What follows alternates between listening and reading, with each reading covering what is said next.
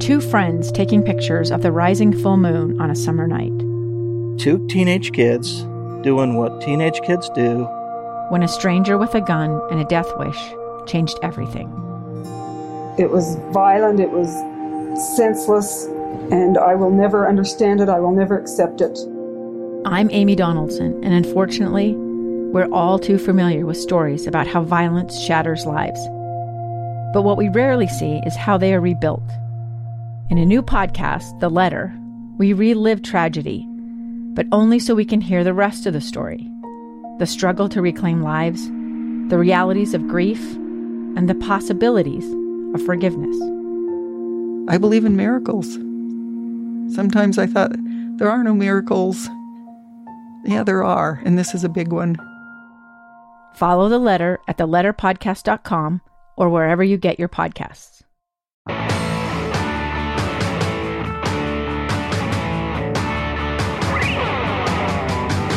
Hey, welcome to Project Recovery, a podcast about addiction. More importantly, it's about recovery, and it's brought to you by two guys who are grateful for the ability to do this yes, job. we are. right? Definitely. How you doing, man? I'm doing well. You I'm, Casey, I'm Casey Scott. That's Dr. Matt Yeah, Woolley. yeah, yeah, yeah. Just for people who are there. joining us now, Right. I mean, after three years, you know, there's probably people going like, "Well, maybe we'll give them a shot now." we're kind of going th- on three and a half at this point. Yeah, It's that's been a while. crazy. Yeah. And, we've uh, got your re- sobriety date coming up in September September. third, 2018, Memorial right. Day. It'll be four years.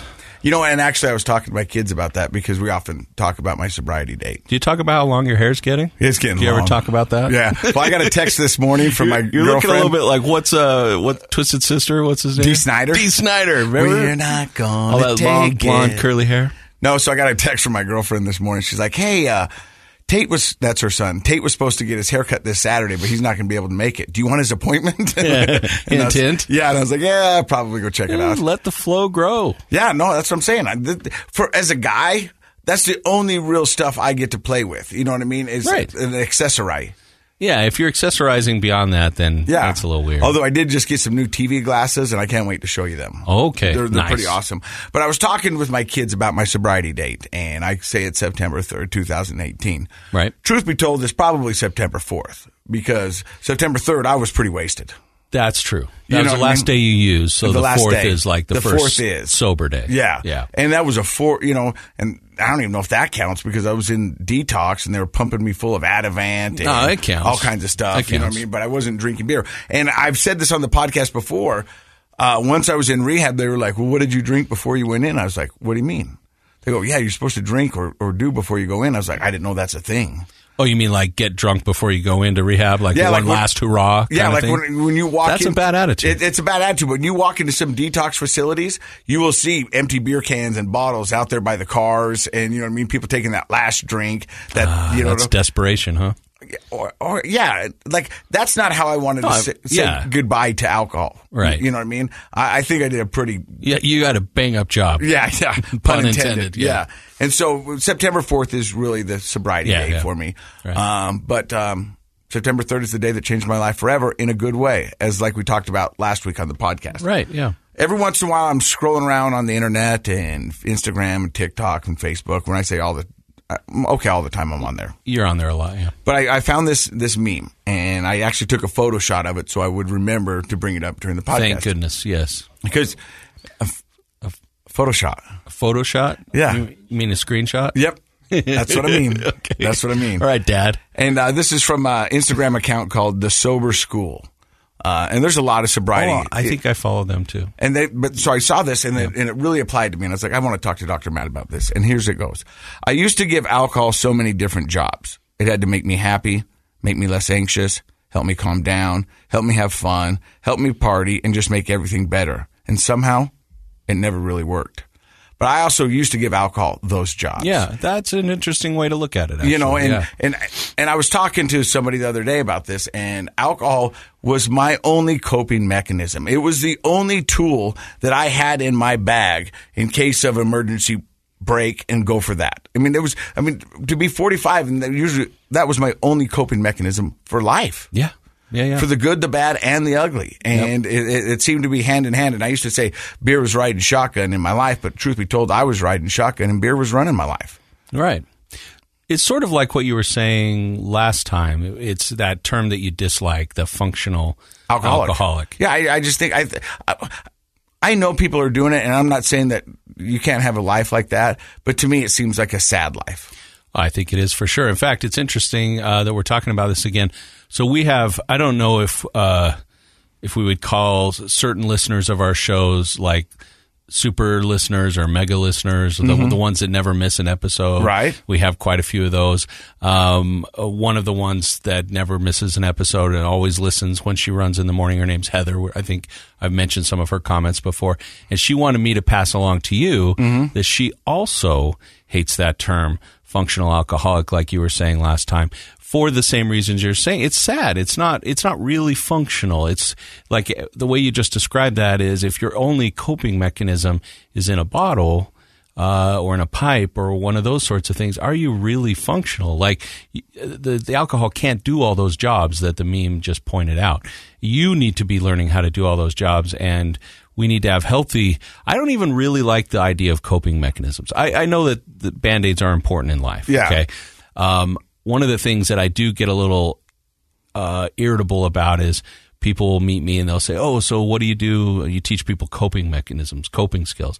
And I always feel like, well, maybe as much as nurses hand out band-aids, like like I do a lot more than that, I hope. I hope real therapy, real recovery means that we're making real changes. So, being a functional alcoholic implies you're not you're an alcoholic and you're barely functioning like and, and you're not changing you're not improving and then coping skills sort of implies that we're just trying to get by as well so We're we want to enduring. make real change. And that's i think the distinction between sobriety and recovery. Sobriety might be a coping skill like i'm staying sober and hats off to people that can stay sober but there's more right? Like you there's so much more than just being sober there is living a life in recovery What do you think about it? A nurse puts a band-aid on it. Why does it put the band-aid on it? Because one, to stop the bleeding. And then they're going to do an internal check and then they're going to do a whole body check and try to figure out how that happened. Right. So yeah, we've got to stop the bleeding. And if, if that's what we're doing at first, I so get it's a that. first line treatment, Yeah. right? But then we want to go, what else is there? Yeah, like I, I, I, and I say this all the time, and I hope people don't ever get tired of it. I remember sitting down in my therapist's office, and he goes, "Do you want me to blow your mind?" And I was like, "Yeah, man, I'm in rehab. Blow my mind." He goes, "Drinking's not your problem," and I'm like, "What?" Pretty sure drinking's my problem. but That's why I'm in rehab. He goes, "No, your problems are your problems." And drinking has been your solution. He goes, now drinking has become a problem because your body's addicted to it, but your problems are your problems. And we've got to figure out what those are and how to help those, or you're going to fall back into your same routine. And you weren't treating your problems because you were putting it all on alcohol to do it. yeah. And so the alcohol becomes its own problem. Yeah. Became a Band-Aid. No, I, I think that's But- but- then it- very insightful. And eventually it couldn't hold it back. And it was horrible. and it became its own issue. So I, once again, I really love this. And you know what I love? And that I've noticed even more and more after each year we've done this podcast is when I'm out and about and people come up and talk about recovery, talk about the things they're doing. Three years ago, people weren't as willing to talk about recovery as they are today. And maybe it's just because my circle's gotten bigger, but I feel like a lot of people are celebrating recovery and living out loud. I would say it, culturally here in the state of Utah and around the nation, it's really weird. Just in the last five years, there has been this positive explosion of conversation, uh, people, places, uh, everything on the internet that's embracing and supporting recovery. So the conversation is much more natural and easy now. And I really do think if you look back on just the number of recovery centers, the number of types of programs, the number of um, media outlets like this podcast and television shows, in the last five years, it's just been exponential growth. And I think that's because people are finally tired of hiding it and they the people like we have on our show and you and others who are living this beautiful life in recovery you, you just want to share that. Like anytime you have something great you want to share it. Now there's so many outlets. So i'm grateful to be part of it because you're right. Five years ago 10 years ago I mean, back when we were in college, nobody ever wanted to talk about it. I remember, and I don't know if I've ever talked about this on the podcast, is I used to get drunk and watch the TV show Interventionist. I know. It's awesome. and so I mean, that, that just, I could like, chew I on would, that I all would day. watch it, and, and, and in my head, I was like, so I'm preparing myself for in case this ever happens. You know what I mean? Like, I was doing homework. You know what I mean? Just like, in case. Yeah, just in case. Like, but like in my messed up mind, that's really kind of what I was doing. I was like, so they're going to say this, and I'm going to say this, and they're going to come at me. Get ready this- for the test. Yeah, they're going to come at me with this information and be like, okay, I've seen the movie. I know what you guys are trying to do. Yeah. You know, don't put a mic on me and make me go to some weird hotel and stand in a lobby because I know what's coming, and I'm not going to. I'm not going to do this because I don't have a problem. You know, but I mean, but even back then, I used to watch it, and it was more Yeah. of like I watched it because it was a train wreck. But the weird thing is, Yeah. is I love to watch the beginning.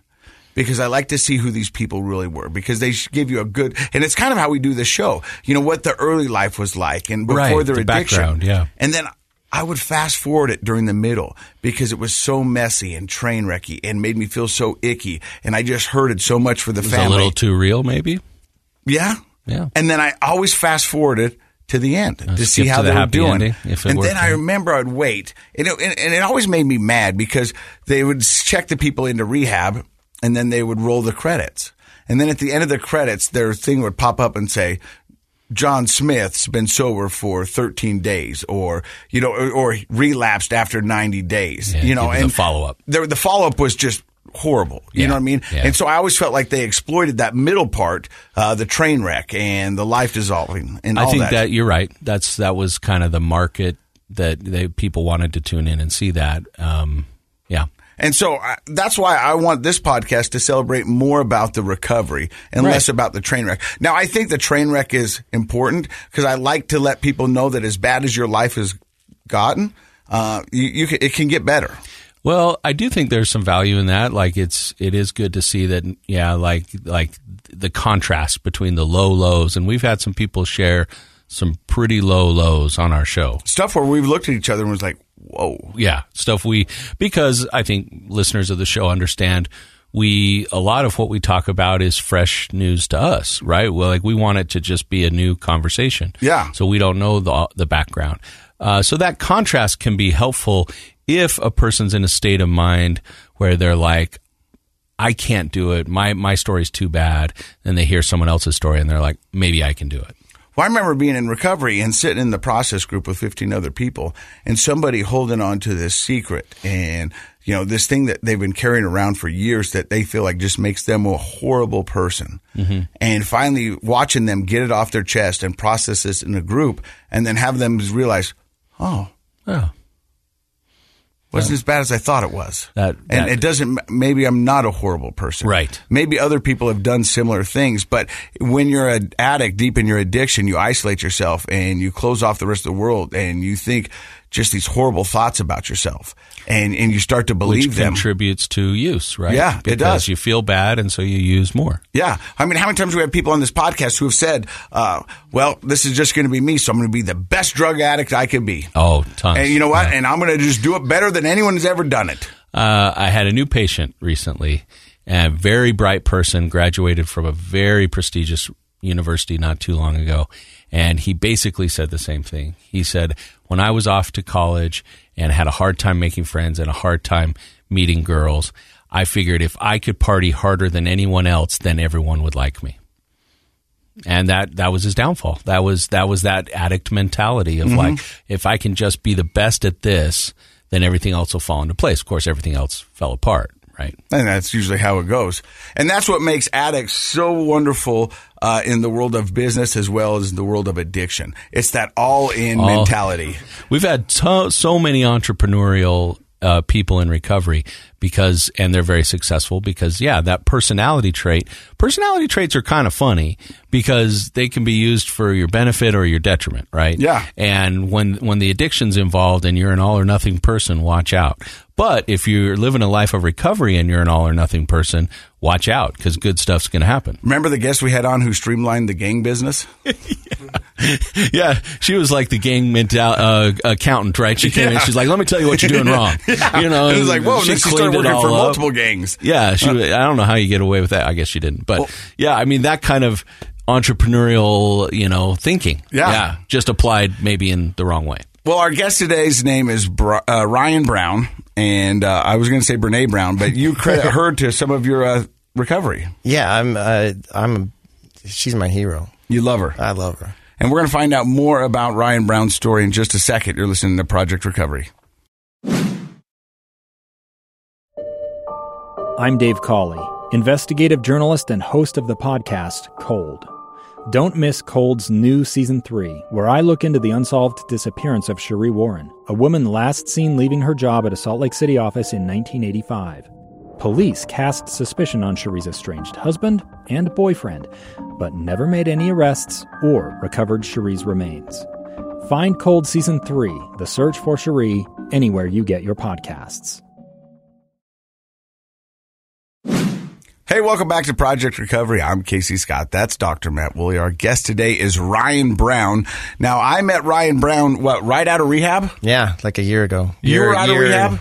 Or I was out of rehab. No, I was. And I just barely got out of rehab. Yeah, it was. I mean, it, my sobriety date is March eighth, so it was a year and a couple months. He came up to me to the Maverik and he thought I was still on TV. Didn't know that I was fresh out of recovery. we started talking. Yeah. Uh, he told me he was. I said, I'd like to get you on the show. He said, No, no, I don't want to do that. I don't want to be on your show. Right. And I was like, Well, when you're ready, I'd love to have you on. Uh, so I reached out to him and I said, Are you ready? And you said, I said, of course. All right. So Yeah. where does the story of Ryan Brown begin? Um, Ryan Brown began in Farmington, Utah. Um, we, I grew up LDS, and a good family. Um, nothing wrong with my childhood. I remember when I first went to counseling, and this therapist was headstrong on, no, we got to find that childhood trauma, Trauma. right? And I was like, but there's none. There's literally none. Yeah. Like my dad got mad at me once really loudly, you know, or like my mom got But you know what? That, but, that, but I think that needs some attention because there's a lot of people who have fallen into addiction not because of trauma, uh, but because of other reasons. And Yeah. sometimes everybody wants to blame it on trauma. What happened to you as a Yeah, kid? yeah. What you know? Was your dad not there? Was your mom not there? Some some therapists unfortunately have a real bias towards that because of their training. Mm-hmm. And I'll remind the listeners that not all thera- being a therapist is not a degree. Um, you know, lots of different people with different training backgrounds can become therapists, and so um, a lot of therapists have that bent that you must have some trauma in your background, uh, and uh, many people do. no, I. And not However, yeah. uh, there's a lot of things that happen post childhood that can cause anxiety, depression, or cause a person to fall into substance abuse. So it sounds like you had sort of an idyllic Yeah, childhood. really you have a big family. Uh, one brother, one sister. I was the oldest. Um, a lot of people talk about being the oldest and having to be the perfectionist. Like you, you, you are counted on to be, you know, the example, right? Mm-hmm. And And, what- for the most part, I was. what what decade did you grow up in? Because Um, I graduated in '97. 97 From so, Viewmont. So you, you you were a kid through the 80s and 90s. Yeah. Yeah. Yeah. And I, I bring that up because for, for anybody who's not familiar with the geography of Utah, Farmington, as it sounds, was pretty small town back then. Yeah. You know, north of Salt Lake. It's it's much more commercial now than it used to be. Mm-hmm. But it kind of makes sense that you were you were not only growing up with a nice, you know, stable, supportive family, but probably in a nice, stable, supportive community. For sure. Yeah. Yeah. Yeah. I mean, and uh, that's the truth. Not that there weren't problems back in those days, but Farmington was kind of a small town. Yeah. And, and I think you've had a couple of guests on here from the Farmington. Oh yeah, we've Yeah. had a couple from Farmington, from Ogden, from Salt Lake, from Provo, from Morgan. I mean, that's the thing is addiction doesn't discriminate, and a lot of people think that because Big they, city, small town, doesn't matter. it doesn't. And so you said you grew up pretty good, but as the oldest child, you had this kind of perfectionist yeah, uh, attitude. uh, I always did. I always, I always had that. Like, I, I have to be the best, and I, my love was basketball. So I wanted to do everything I could to be on the basketball team. You know, and and in junior high, I didn't make the basketball team, and it was devastating. You know, because I'd put all, I, I don't know how I compare myself, but like I, I thought I was going to make the basketball team, and I didn't. And I it- think Michael Jordan got cut one year too, so don't feel bad. Don't feel bad. yeah, I mean, so it was it was one of those things where you know I I I had setbacks in life. I always got really good grades. Like I was three point nine three all through high school, and you know, it, was like Casey. yeah, Yeah. that's what I heard. no, you didn't. No, I didn't. But good grades, you get you get you don't. What make was that t- like missing? The, sorry, Casey. What was that like not making the basketball team though? I, it, it wasn't a trauma, but what was that like for a kid? Oh, it's it's well, it's it's when that's your whole focus, right? The, the you don't have work to to to do. You you're out there shooting hoops like 24 7. Yeah, right? just Yeah. shooting, shooting, That was shooting. your purpose. Yeah, that's the only thing that I I mean, grades were always there, but like the thing that I wanted to prove myself with was basketball because girls go to basketball games. Like th- you're a popular kid, you know. Hey, it's good to be on the basketball team. Yeah. It's been a recipe for success for men for a lot of years. yes, I believe so. Yeah. So I, you know, that's what I wanted to do. And so when I didn't make it in junior high, I was like, man, I got to work harder. I, I do remember thinking that. I, But see, that's a unique outtake on that because That's a resilient attitude. because a lot of people will be like, well, I'm not doing this then, and then they're going to go find something else. Quit and give up. Yeah, but you said you got to work harder. yeah, that and that's kind of my mo throughout addiction too. Like, oh, I got to just do it better, do it harder. Again, you can see how certain traits can work for you or against you, Yeah. right? Yeah, So you worked harder. yeah. And Did you make the team? Made the team in high school. Yeah. So That's impressive, actually. You know, and, and and it wasn't like, you know, I, I remember I was in the, the, the band at the time because I played drums, and I didn't want to excel at drums. I I just was like something else to do, you know, some other hobby. And when I made the basketball team, it was over the PA and at Viewmont, and I just jumped up screaming and like, yeah, I finally did So it. I'm here, you Yeah, know. yeah. And then you know, I I rode the bench a lot, and I was on the sophomore team, barely played, and but I, just to be on the team, Yeah, right? just to be on the team. Well, that bounce back, eh, anybody who's familiar with high school athletics, especially nowadays, if you're not in that crowd that makes the team in the junior high years, it's pretty unlikely you're going to be in the crowd Oh, that yeah. makes the team uh, your, in your high school years. And basketball, to your credit, is one of the harder ones to make the high school team on because they have so few players. Yeah. It's not like a football team where Yeah. Mm-hmm. you've got like, you know, 40 people on the team, right? And so that's, I think basketball is one of the hardest uh, sports to to make the team. Yeah, I wasn't very good at math apparently. when you do when you do the math on it, you're like, oh, that's a lot of people trying out. That's a lot, you Yeah, know, for a few spots. yeah, for a couple spots. So you made the high school basketball team. At any point in your high school career, did you try alcohol? Did you try drugs? No, I had like I had like one sip. Like I, I actually had some friends that that had problems with addiction, um, had problems with alcohol and drugs, but I was always the designated driver. I, that's that was my role, you know. And again, You had friends that partied, but you yeah, didn't party. and I and I and I would go to to parties and be like, "Hey, let me get you home." You know, let me be that guy. And and so and I was comfortable with it. I was I didn't particularly like the taste of alcohol the the time I tried it, and it was just like not for me. You know, and then it was through high school. Um, I had I did have a friend um, kill himself um, after a, a relapse after rehab. so in high school, while he was still in high school, wow. Um, Yeah, um, and so that really affected me. That that actually um, was something that was was hard for me to understand because it, we we had talked about going on a mission together. We had we'd worked out um, together. Uh, we were pushing weights every day, trying to be bigger, faster, stronger. And I went to a volleyball uh, competition in Colorado, and I got a call from his parents, and it was it was rough. What was his drug of choice? What was he using? I, it was a lot. It was it was anything that he could get his hands onto, but We call um, that poly substance. Yeah, I mean abuse. marijuana was a big one. Um, alcoholic, um, uh, just anything that you could get high off of, basically. That changes. That changes you as a young person, doesn't it? Yeah, and you could see it in him, you know. And then when when he went to rehab and then came home and um and then had a you know a relapse, like that's that's the last thing that then it's like I'm I'm a failure, you know. Mm-hmm. And I could see that in him. How do you think it changed you having a friend commit suicide? I didn't want anything to do with it. Like I remember going to the funeral and in my head thinking all those guys that are here celebrating Tori's, you know, f- being here for Tori, celebrating his life, they need to get their act together. I remember thinking that like pu- Because like they used. shaming them in my head. Yeah. You know.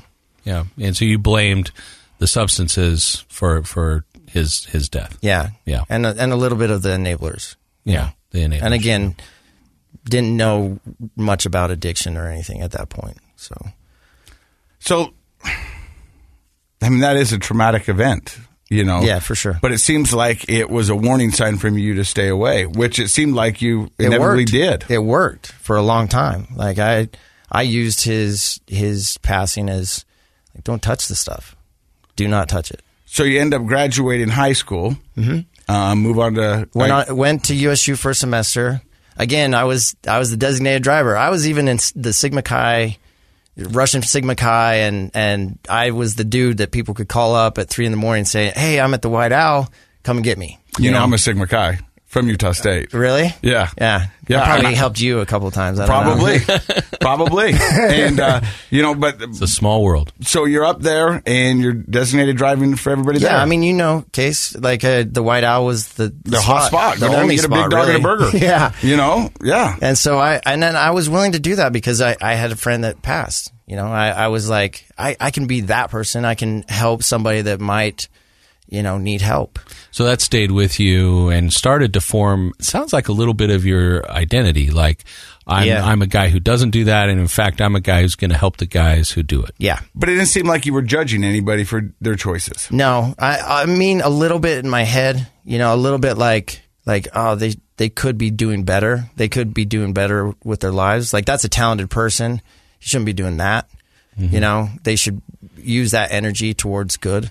Well, on the surface, that that there's some truth in that, right? Like It's honest. That was, I Right. wasn't expecting that honest answer. You Yeah, know what that's I a- mean? that's very I thought he was honest- gonna be like, yeah, no, I don't judge him. He's like, no, I was a little in my head. you know? I was like, whoa. I like that, Ryan. I like the fact that you're honest because that is what we think. And Yeah. there is an element of truth in that. Like if you see a talented friend who's kind of getting drunk and using drugs all the time and diminishing their talent, there's some element of truth in that. But I think then like you and like me growing up and most people, if you don't have an education about uh, addiction and how it works and, and, and substance abuse and all of that, then that's kind of where our understanding of the person stops. Yeah, and? I think and so we stay kind of judgmental instead of if we really understand the whole thing, it's it, it's more complex, but it helps us not be judgmental. Yeah, I think you're right. And and I and I always thought of it as a moral failure.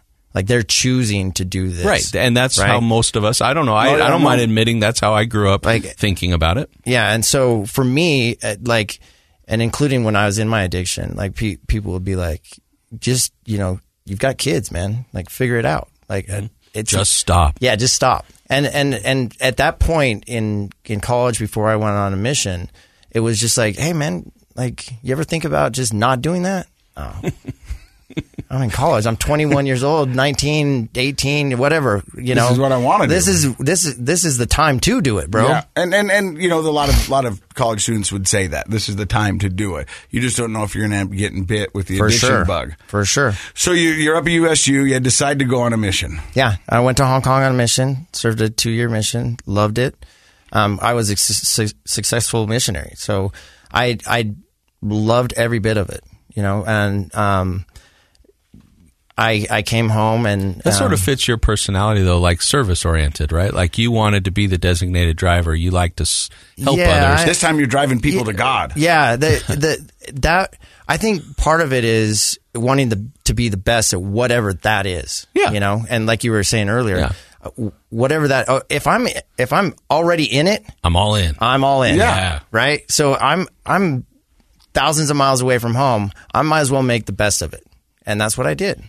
You And know? you came back and uh, successful missionary. successful missionary. Uh, broke up with my longtime girlfriend, and and After the mission? Yeah. Well, she kind of broke up with me. It wasn't really my choice. Yeah. there you go. Okay. I get that. you know, so- Again, an honest answer. We appreciate it. well, she actually broke up with me. I didn't have a choice. I, I mean, I thought that I was coming home to a girlfriend. Let's put it that way. but you came home and uh, where'd you go to school? I went to the, directly to the U, and and uh, I was working uh, for a billing company, and then um, going to school full time. So I, I was I was preoccupying my day with as much in a day as possible. Um, met Sarah, and we we clicked really early, and we got married within six months, and you know we we just had we had four kids um, within short times we wanted to be perfect parents as well. Like perfection is the underlying theme here. Like just Right. checking the box and doing everything that we're supposed to, and and then you know Everything you thought you were supposed to. exactly. I mean, because that's the thing that sometimes gets us in trouble is I'm doing what I'm supposed to. Well, says who? We call them shoulds. Yeah. Shoulds, you know, yeah. we grow up a lot with the, these things that we're taught, Milestones. and and we think, well, we should do this, we should not do that, and uh, The world's not cutting.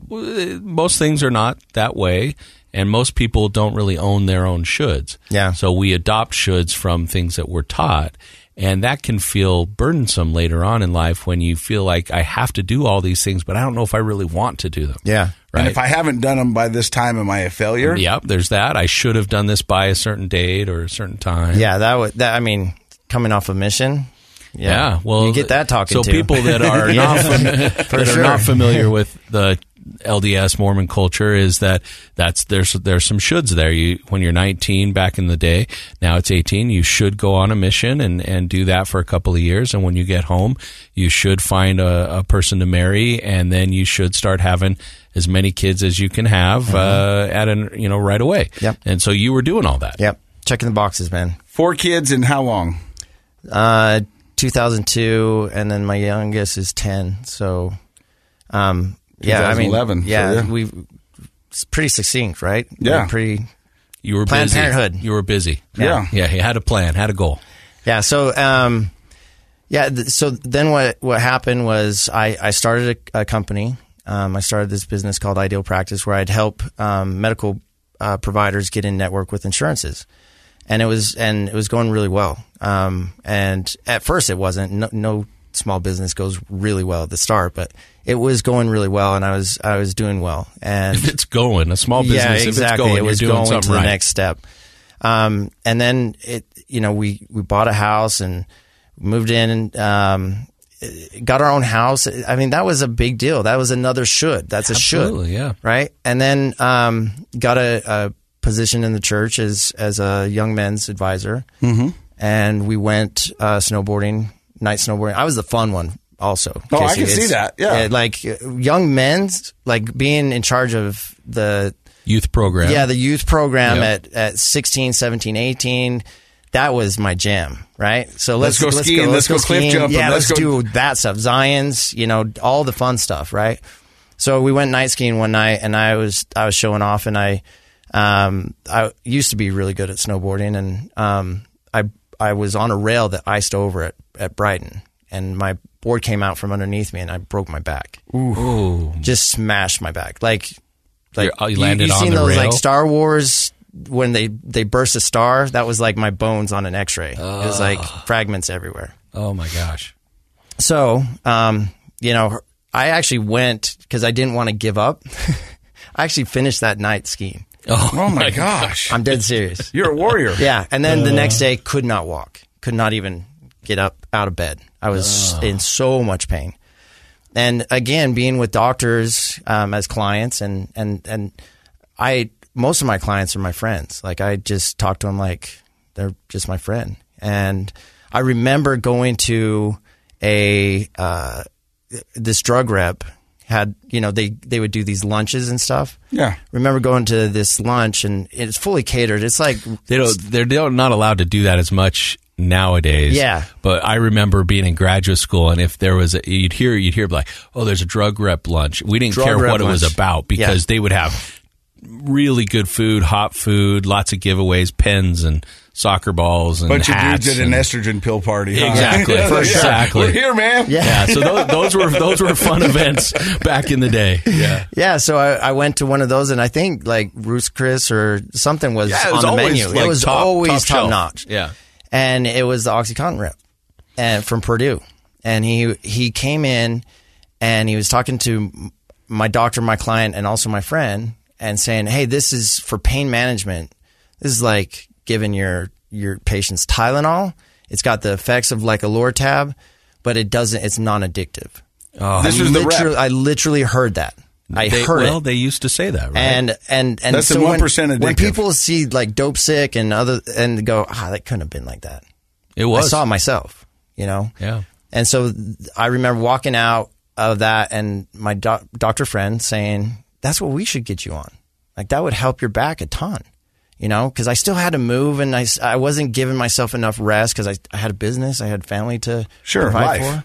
And if you ever break a back, man, it's it does not like to heal because you're always moving it. It's not like when you cast an arm and you know you can isolate it and let it grow and and come Well, back. once a person has a serious back issue, it's kind of hard to not always feel like you have a back issue. Yeah, and and it's it, I just remember the first prescription that I got was like I am out of pain. I and I am not only out of pain, but I'm feeling really really good. Like it was immediate.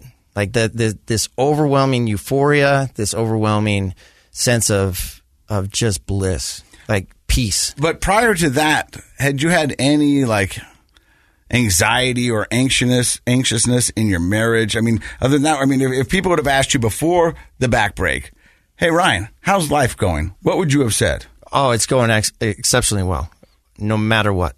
Yeah, Like I, you know, Ryan's two thumbs up. Yeah. that was me. but but were you feeling the two thumbs up in, in No. your life? No, you weren't. No, I mean it- we we don't talk about like the bad days, right? Like if if somebody if a clerk at, at Maverik says, "How you doing today?" You're like, "Great, Good. man. You Yeah. good?" because I got to get out of here. But right? you're always blown away when they were like, "Not good." No, I just like, lost well, my I'm feeling mother," a little you know, melancholy. Yeah, Well, if they use that word, I'll I'll be blown away. Yeah. but it, it's it, it was always just like going to the next thing. I I didn't really get to connect, you know, and it was this perfectionism of like, don't let people see you other than having a good day. I would say just I'll give you my my profile of you, Ryan, is one of those very optimistic, forward thinking, uh, lots of energy, uh, outgoing personalities with that perfectionistic. So when you hit roadblocks, you kind of like to just blow past them. Right. Right. It wasn't sit and dwell on it, talk about it. It was like, okay, m- moving on, moving on, moving on. Yeah. Which, of course, is part of the recipe to a lot of people's big time success in life, especially in business. But you're a young guy, you have little children, you have a new marriage and a new business. So I can also say there's a ton of stress heaped in there. And I would imagine that because you didn't have the background to know how to give yourself relief from that. You just go, go, go, accomplish, accomplish, accomplish. That was your coping mechanism.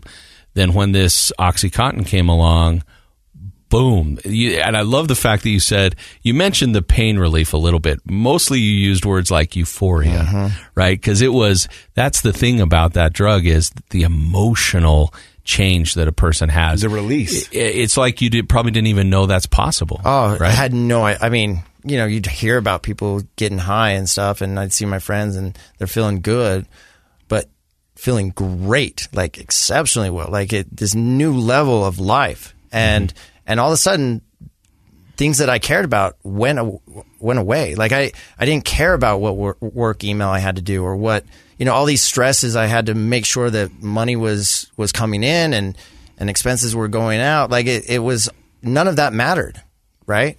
And to me, it was like I, I've I've got a solution. You talk about um, alcohol being your one tool, and for me, I I feel like I didn't have any tools until I found OxyContin. Then it was my one tool, hmm. right? And then and then that became so bad that I I wasn't you know you're chasing the high, right? I got to the point where Wait, I'm going to stop you Okay. right there because you're listening to Project Recovery. You just heard Ryan talk about the first time he took an Oxycontin pill. We're going to find out where that goes. You're listening to Project Recovery.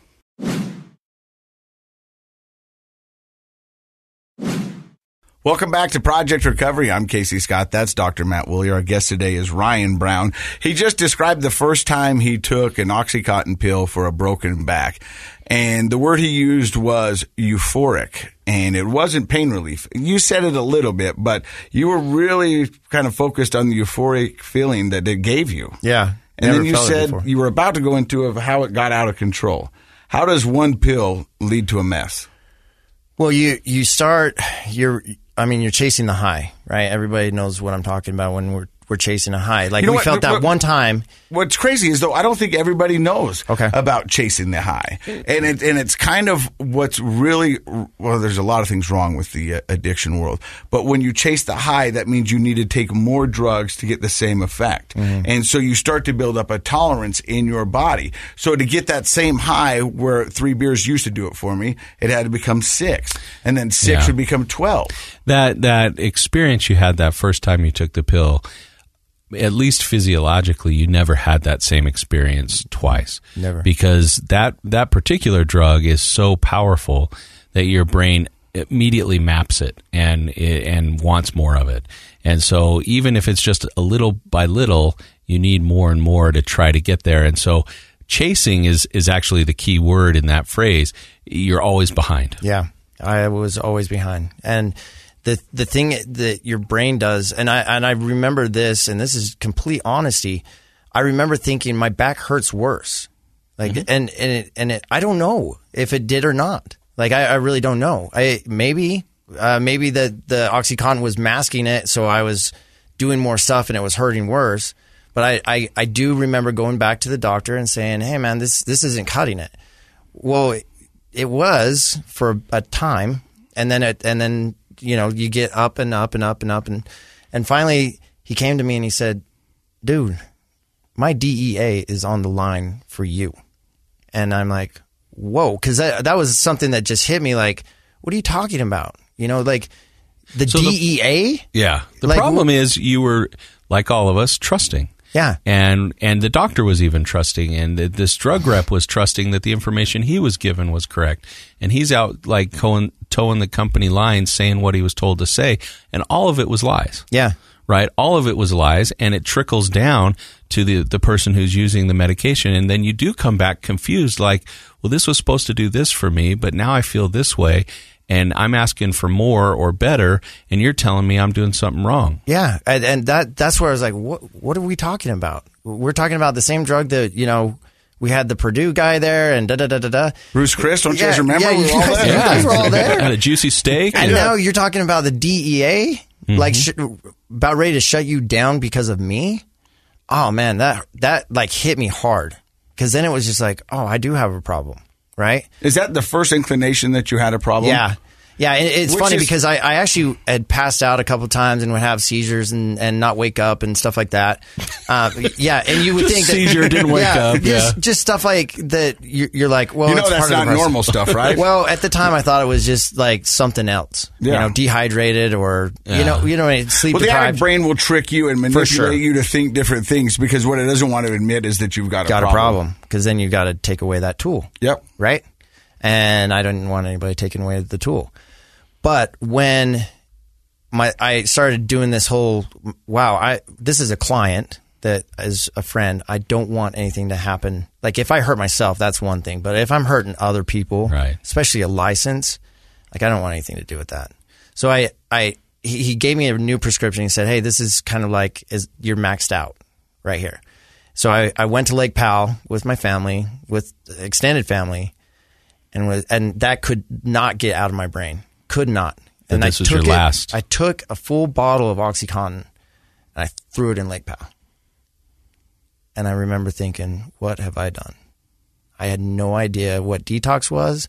I didn't know anything other than there it goes. Right. And then I'm thinking, well, maybe it will float. And then it just, you know, You're hoping. I love that. The immediate regret of Yeah, throwing right. that off the boat. Oh, I think it will float. Didn't never come up. Right. Down in So Lake now Powell's you're away. detoxing in Lake Powell with extended family. Well, that's Yeah. cold. You forced cold turkey on yourself. Right? forced it. Yeah. Yeah. And I and and I didn't know what the because I always had an ample supply, so I didn't actually know what detox felt like. Or withdrawals. Yeah, like withdrawals, just the worst skin crawling, the So worst. at, yeah. up to this point, uh, did uh, your beautiful wife Sarah have any idea that you were abusing these or using these, or Well, she thought. I mean, to be quite honest and fair, she she thought it was just the doctor giving it to me, and I was just Which he using was. it as prescribed. Yeah. Every once in a while, I would cheat, but for the most part, I was actually using it as prescribed. Um, because again, I knew that if I ran out of them, I was in trouble. Right. So for the most part, there was a few times that, that I was like, ah, it's, it's been a long day, you know, take, an extra, one. But to be fair, uh, the prescription regimen back then was much different than it is now. Yeah, so sure. they thought because of the misinformation that was being spread about the drug that you could prescribe a lot more. So so by today's standards, I would dare guess you were overprescribed even though at the time you were taking it as prescribed. Correct. Let me Yeah. ask, how many pills a day do you think you were using at your height? Uh, well, it was it, it became like the max uh, milligrams, like whatever that was. I think it was sixty or eighty. Um, I think it's 80. Eighty, and it was eighty, and it was like six times a day.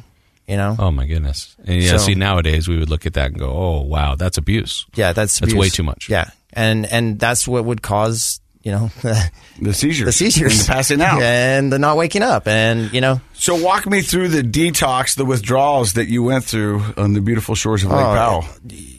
Lake just Powell is not a certified uh, detox center, right? I So- didn't even know what Yeah. detox was. I didn't even know that there was a, a place that you could go to like help you down from death. like Because we've had people on the podcast who said they feared withdrawals, they welcomed death. I mean, that's that statement right there blows your mind. It was like, hey, look, bring on death because I welcome death. I want death. I do not want to withdraw. Yeah, and and I and I, I was like, okay, well, at least I'm in Lake Powell where it, when I get hot, I'll jump in the lake, and when I'm cold, I'll go in the, on the boat. You know, like I I tr- would try to r- regulate my temperature and that's that awful uh, skin crawling, that just like sick feeling, and you know, j- your stomach is just in knots and death. Like it, it was honestly, I thought death was a better answer. So at some point, did you have to come clean with the family? Yeah, and so I, I told Sarah what I what I'd done, and she was like, "Okay, you know, we're kind of away from everything." And and again, nobody knew really how to help me other than just like keep me as comfortable as possible with Gatorade and Otter Pops. water, Otter Pops, and just try to you know keep me hydrated basically, um, so that my body could just expel it. So after that happened, after that week, and that week was hell. I didn't want anything to do with it. Like I, I would have surgeries and toothaches and all that kind of stuff, and they'd be like, "Oh, here's some Lortab." No, thank you. Like I don't want any of that because I had had such an amazingly bad experience with, with Nice save. Yeah, with the the the, de- the, the personal detox. Yeah. that it was to this day, it's freshly like right in my memory. Like We call that one trial learning. Yeah. When something is so, So bad. miserable that it makes a lasting impression. But I don't think that's why you're here on the podcast because it sounds like you went back out again. Well, so what happened was I, I got myself clean, right? And then Yeah. I'm like, I'm just never touching that stuff. And then I went a period of about five years where I was like completely sober, and I'm like, "Whoa, that was a near miss," right? And then I got, um, I, I got enough time where I got some of that ego back, and some and and some of the stressors that came into my life. And I remember going to the liquor store to buy um, sake for a, a Japanese um, recipe, and I was like, I wonder what that tastes like. Like years later, like this is like at 36 years old or 37 years old or whatever. Going to the liquor store for So you normally reason- didn't, you weren't drinking at the time. You just happened to be making a recipe that called for sake. Yeah, and, so and you cook it out, in right? the state of Utah, you have to go to the liquor store for that. And so you went there and, and all of a sudden had the voice. I wonder what that tastes like. Yeah, I wonder what that tastes like. So I drank it, the whole bottle. All or Casey's nothing. like looking at All or like, "Are you nothing." sure?" I'm an alcoholic, so I know little things about alcohol. Like sake's not an introduction alcohol. You know, what I mean? That's I- not something I- that people start with. And this is how you know how honest this is, is because I had no idea. Yeah. Right? Right. I, did, I had no idea. So I, the sake was just like, the feeling came rushing back, and it felt a lot like that euphoria that I remembered from the OxyContin. Yeah. And it, and it was like, oh, hello, old friend. Yeah. You know? And I, and then I, then it was just like a, it was, it, it was, it was so fast to the races with that. It was like, I had no idea how to calibrate it.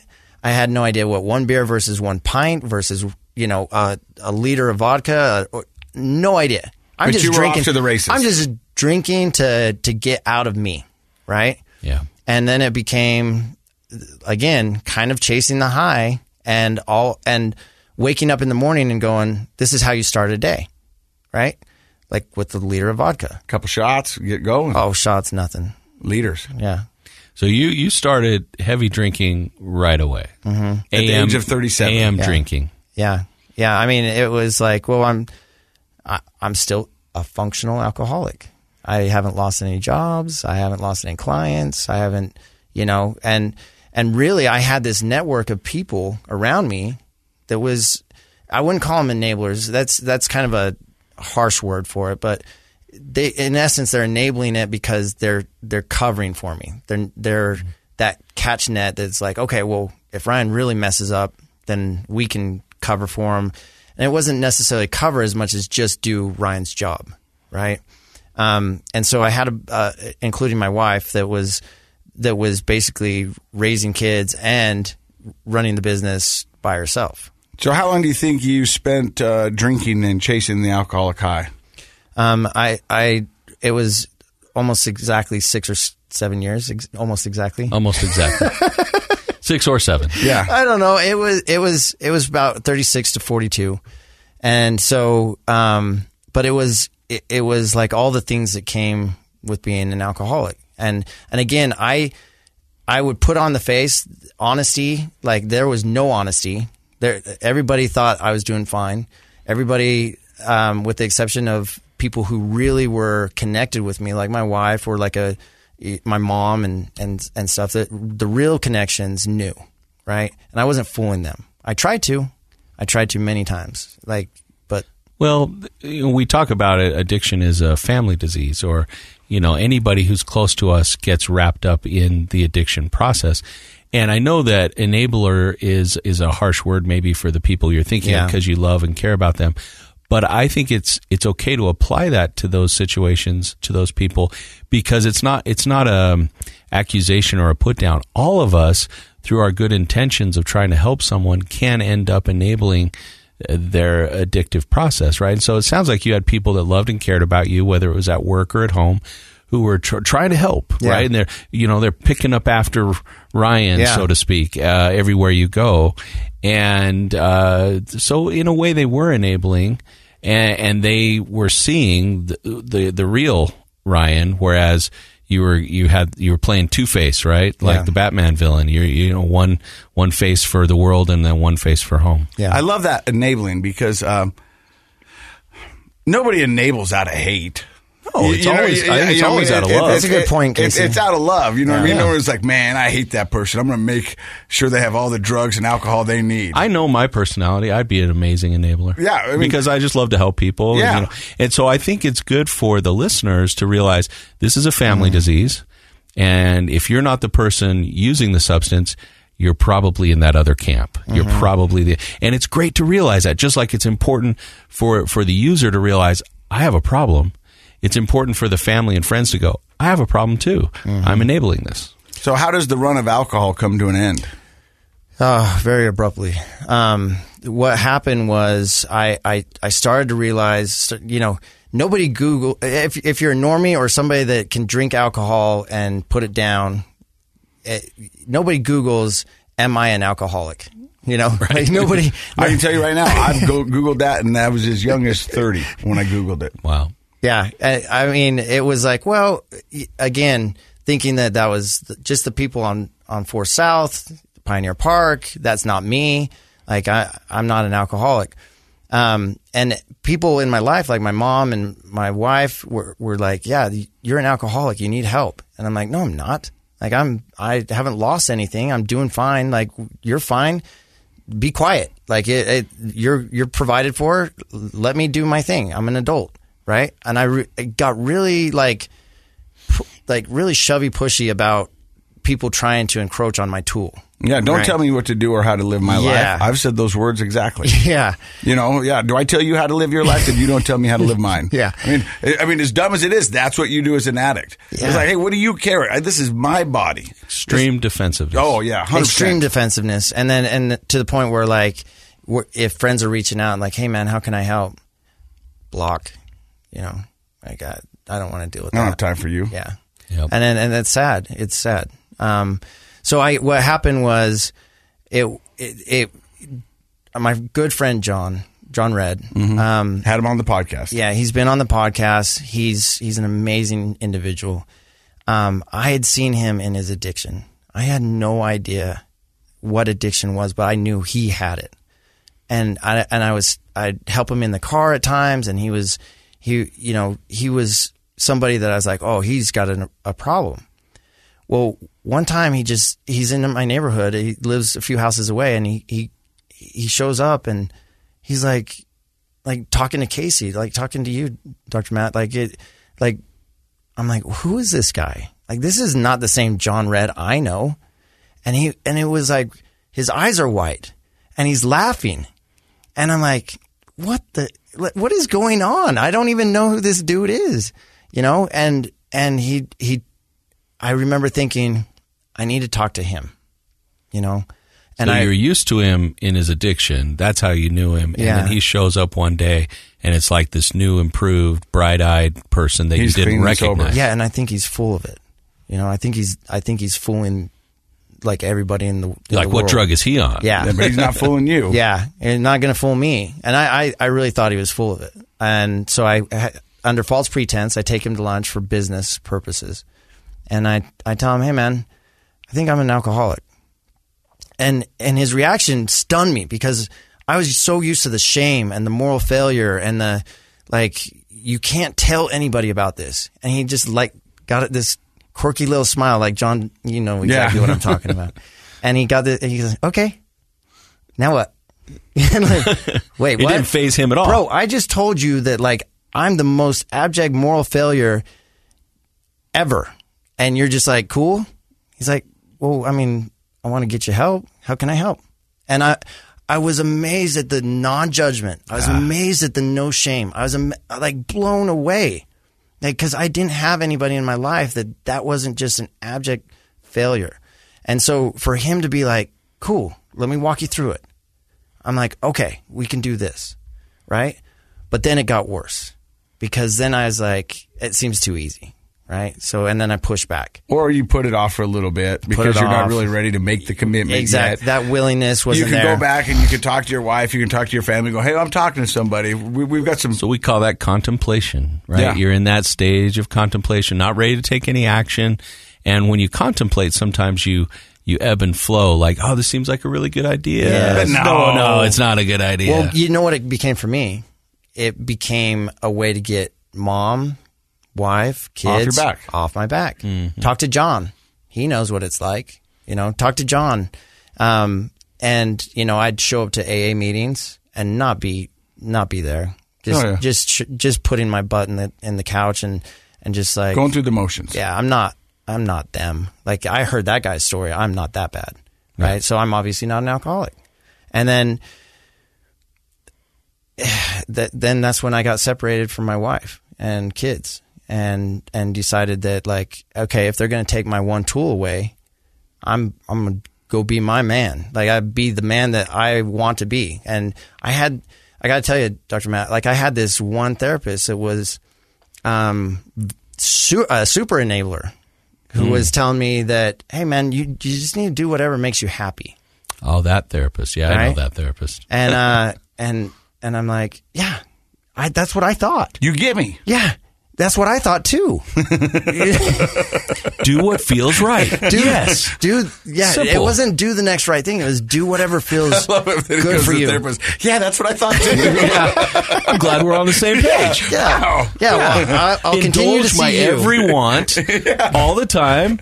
That's that's how I'm going to fix this. Yeah. yeah. So I, I, and I came back and I told John, I said, well, John, me and my therapist have a plan. have you heard about it. people's plans before? Yeah, yeah, yeah, Okay. that's great. We got a plan. We, we, joke about it in AA, like, hey, tell us about your plans. you know? So I've got this plan, John, and he's, and he looked at me and with the most sincere look, he's like, I got to tell you, man, I'm not on board. And I'm like, well, doesn't matter because you're not a, you're not a licensed therapist. and you're not in the plan. You're not in the plan. Um, and and then so I went and got an Airbnb, and I lived by myself for some time, you know, and was acting like I was 21 years old. Like I, I seriously, it was like I was in college again, but a different person, right? This time you weren't Well, the designated driver. We call that emotional regression. So when when we hit, especially when we're kind of midlife, late thirties to fifties, in that sometimes we hit this uh, period where we feel like I don't really know who I am and what makes me happy.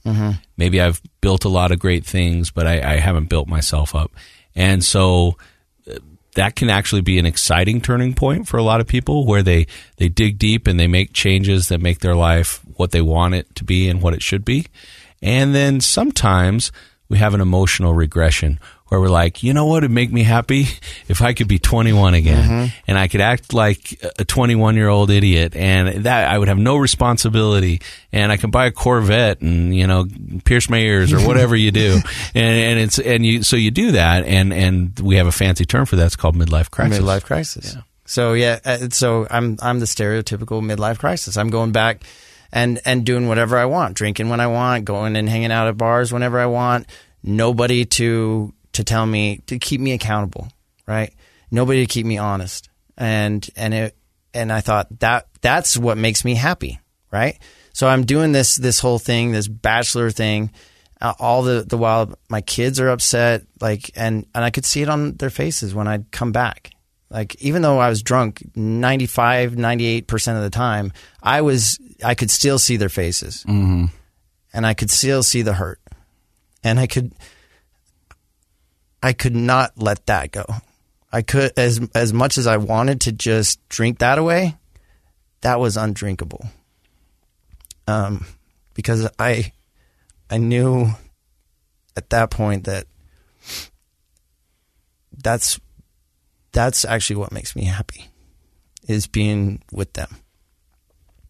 And this alcohol is causing me to not be with them. Um, so it was, uh, went on uh, somewhat of a, a last hurrah down to Phoenix, feeling crappy the whole time about this, even the decision to leave there. Um, and uh, came home and uh, I saw my kids, came straight to the house, saw my kids, and this resolve on uh, my wife's face was like, "You're not welcome here. Like I don't need you." Um, and I've ne- I'd never seen that before. I I, you know, she'd been so long of just like, it, "We'll work it out. We'll we'll figure it out," and now it was like, "No, we're done. We're done." And then I I'd never been hit with that before. And so I immediately texted John and I said, "Man, I think I think I need rehab." And John found me a place like the next day. Um and he asked me before I left to to pray about it. And uh, I have to tell you this part of the story because it's important because I had had such a bad relationship with God ever since that, like towards the OxyContin addiction, that I I lost connection with my higher power. Like God was, it, it seemed stupid to me. Like I, I got to the point where I'm smarter than than God, right? Um, and plus, I got like the, you know, I know this is a family broadcast. It's the F it alls. You know, Oh, like yeah. uh, No, I the- get I just, I, I, I just felt like I had gone so far down, so much shame, so so much like sin in my life that I can't ever get back. Like so, might as well enjoy the ride, right? Like Grateful Dead. It's a hopelessness. Yeah, and I, and it was this hopelessness that I I remember feeling so intensely. And he goes, "Why don't you pray about whether or not you need to go to rehab?" And I I was resentful towards John for that. I was like, "You don't know me. Like I've done so much in in my addiction that you you think I can talk to God? Like you think that He cares about me?" And I remember waking up the next day. I did what He said, and I had this real like this most intense feeling of rehab's where I need to be. And that everything with the company, with the kids, with everything was going to be okay. Um, because I was in my head about losing clients. You know, Casey, I, I, I had built up this, this um, company, and I was just like, I have to call each and every one of them and tell them I'm going to be gone for at least thirty days. Just finish me now you know, but I did it because John said, if you do it, you'll be surprised. And you know, I didn't lose one client over that. Everyone that I was honest with and said, Hey, I've got a problem and I need some help. They said, Go take care of you and your family, and we'll be here in 30 days or whatever time you need. We're not going anywhere. That's impressive. That's huge. Never in my wildest dreams did I think anybody would say that, and let alone like this whole book of business of clients. You know, So now it's not just your friend John, but all these clients are responding in a supportive, non-judgmental way. yeah, and and I, I'd been this perfectionist all my life, and now I'm like telling them that no, this guy that you thought you knew is actually like an alcoholic. I don't think you heard me. Like no, because they can deal with honesty. People can handle honesty, you know. And when we give people a chance to, um, to connect, a chance to empathize, and and and I I really feel like there's like the spiritual connection that is like, go get them, you know. Like yeah, we're here for you. So now your friends, family, and clients are enabling you with love Yeah, to get the help that you need. yeah, And you go in and you do 30 days. yeah. You come back out. I, I didn't want it to be that long. I wanted I wanted to be the first. You know, I'm going to do I'm rehab. going do 30 days in 10 days. like yeah, I wanted to get it done. You know, Yeah. but it was Set a record. Yeah, it, but um, you know, with John being associated with that particular rehab, he's like, no, I don't, I don't want you leaving here until you do a fourth and fifth step. And for those of you that don't know, that's kind of getting rid of the garbage, right? Yeah. And all those things that that I'm like, well, I've gone down the path so far that I'm I'm no good anymore. I'm not worthy. I'm not. I, nobody wants me. Like God took care of that, you know, and and it's the most amazing feeling when I got done with my fifth step. I was like, I can breathe again. You know, I I have this new life and felt like I, I was I was completely born again and felt like I've got something to give back now.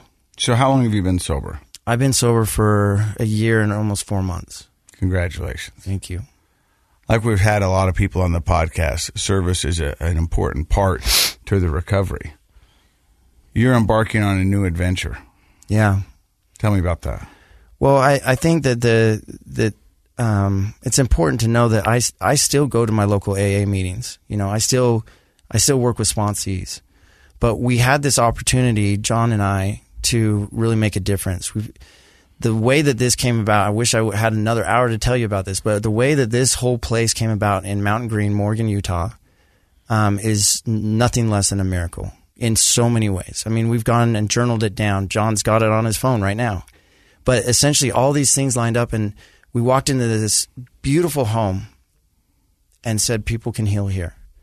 And it's just this beautiful place up in Mountain Green.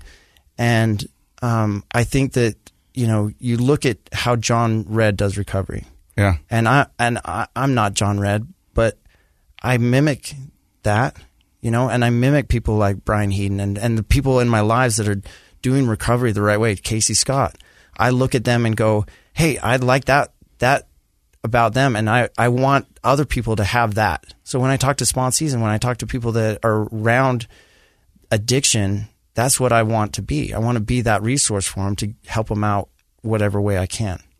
Now the recovery center's not open yet, and when it does open up, we'll have you and John back on the podcast. I appreciate that. I've got. I've I'm got- proud. Yeah. I, I'm from Morgan. Yeah. I, am proud to know that, that that you guys have chosen that spot. Mountain Green is honestly one of the most beautiful places on the earth. Well, that's what that was interesting because you said to him, "Why'd you choose that?" Yeah, And before goes- the show. he goes, "What a beautiful place to heal." Yeah. And I remember that. I mean, that just hit me in the heart. I was like, Yeah. "That is." That, that- Well, I know exactly where it is, and I can I can picture in my mind exact the exact view, and it is it is a peaceful, beautiful valley, and, and the spot you guys have chosen is is going to be a wonderful place for healing. So I'm I'm excited that you guys are there. Yeah, we really feel like God picked it for us. We were just, we were just, you know, John uses the thing, he goes, these two idiots that are just coloring by numbers. God tells us which number is next, and we go do that. You know, It's a pretty good formula. yeah. Yeah. and and there is something to be said about being in in the the flow of wh- whatever God has in, intended for our lives, and and that's what we just try to do now. So I've got to ask, how's the family? They're good. They're really good. Um, my it's funny because like my kids, um, who have had a hard time with dad being on podcasts and and stuff like that, um, they're realizing that like when they give their friends and and family and Facebook associates a chance to hear about what's going on, people are amazing. Like I, the first podcast I did, I was so in my head about oh I'm going to share my story. For I'm going to share my story and somebody's going to figure it out, right? And be like, "Oh, you know, that that's not acceptable." Everybody comes back and says, "Me too," or um, "I've got a friend," or "Wow, that's a powerful story," you know? And so it's it's like God gives us this like boost of energy to like keep doing that, you know, keep doing that. And I think with with my family now, they're they're far enough separated from it that they that they can laugh about the the idiot that dad used to be. Because I, I man, just my like, kids still talk about the time I went to church camp because that's what they called rehab. Church camp. Yeah, you know what I mean? Because it sounded a lot cooler than saying my dad went to rehab. Yeah, They'd church like, camp. My dad went to church camp. Yeah, that's and, and that's uh, you know so long ago, uh, at least a year and three months ago, that they are they're like laughing about it now. We can have th- those conversations that don't hurt so bad, and we we're able to make new memories. Right, Yeah, that's great. Making new memories is so important because a lot of times I don't like the word trigger, but uh, when you go into a place that you've had a bad experience before, and you Las Vegas, um, you know Lake Powell, all these other places that we've had bad experiences at, we can go in there and make new memories. All of a sudden, that's a safe place for us, you know. Can and Dad's still it. sober. Yeah. I love it. Uh, I love that too, and I love the fact uh, that you've been able to uh, break down sort of the stigma of addiction in an intergenerational way, meaning you've taught your kids something that is so valuable for them to learn. Because when we were growing up, and you sh- shared this in your story, you didn't really know anything about addiction or substance abuse. So when people were struggling with it, you you had your you know stigma based you know thoughts about it which which didn't really help serve you when you were faced with your own addiction and so now your kids casey's kids so many people are growing up now with an education about it uh, that that's very very helpful I, I think that that generationally things are changing in an exciting way I do too. I've I've noticed it over the the past few years where, um, you know, when you look at high school till today, it's completely different. Yeah. and I and and it's it's got a lot of room to go. Right, Oh, sure. Morgan County's got a lot of room to go. We, we're we're pretty close to perfect in Morgan, but we have had a few Morganites on the show, haven't we? But Yeah. but I will say it's it's going in the right direction. I Yeah. think so too. Well, I thank you very much for stopping by and sharing your story. Uh, it really made me happy. I mean, I, we laughed, we had a good time. Ryan's got a nice positive energy. And Yeah. what I love about guys like Ryan and John and people like that that are out there giving back in the community. I, I almost want to go to the rehab, take 30 days. I don't, I'm not an alcoholic, but it would be great to just I tell people feel, that- you know, soak up their energy and do some positive, good stuff for yourself. I tell people all the time, if you can get 30 to 45 days in a rehab without an addiction, take it. Do it. Uh, because it's amazing. Yeah, I They- you agree. know, they I- take you to the workout, they give you food. But it's so You positive. see a therapist, yeah. and, and yeah. I think that might be my vacation. Some of the meetings get a little intense, but Yeah. you know what I mean? That's good though, too. That's yeah, good too. you know what I mean? And and you keep it real. The thing I love about you most is your honesty. Um, you know, I really do. And honesty for me is a superpower. Uh, and I love the fact that you own it. And I think you're doing wonderful things. And when that uh, rehab center gets up and running, you and John both have an open invitation to come back and Thank talk you, about all the wonderful things that you're going to do out of there. We we really feel like we're on God's errand, and I and I mean that sincerely. And when you guys have an opening ceremony, let us know because For sure. that's my hometown. I'd love to come support you guys. For sure, you're you're the first invite. Yeah. All right. Thank you for stopping by and listening to the podcast today. It is Project Recovery. And in case you forgot, Project Recovery is what? It's a KSL podcast.